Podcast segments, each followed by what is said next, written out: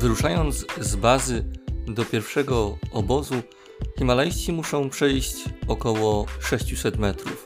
Pozornie może wydawać się to bardzo krótkim odcinkiem, jednak na tej drodze czeka na nich bardzo niebezpieczne przejście, które nazwane jest Icefall.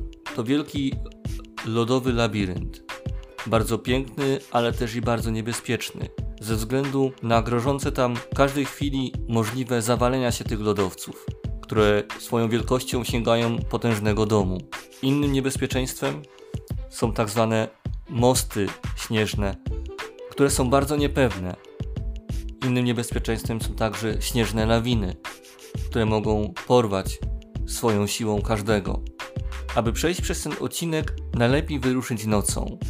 Znawcy gór twierdzą, że wtedy lód, te bloki skalne, lodowe są bardziej zmarznięte i są bardziej stabilne.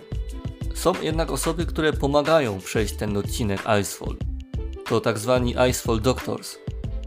To elitarna grupa wspinaczy składająca się z szerpów, którzy są specjalistami w chodzeniu po górach. Znają je bardzo dobrze. Wyposażeni są oni w liny, w drabiny i wytyczają szlak od bazy aż do drugiego obozu. Etap drugi naszego podążania na szczyt wiary to etap oświecenia. Na tej drodze pomagają człowiekowi sakramenty święte, codzienna msza, święta modlitwa.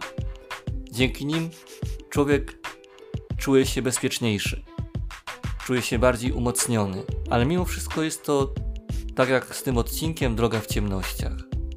Droga trudna, droga i bardzo niebezpieczna, ponieważ także na tej drodze są pułapki i pokusy.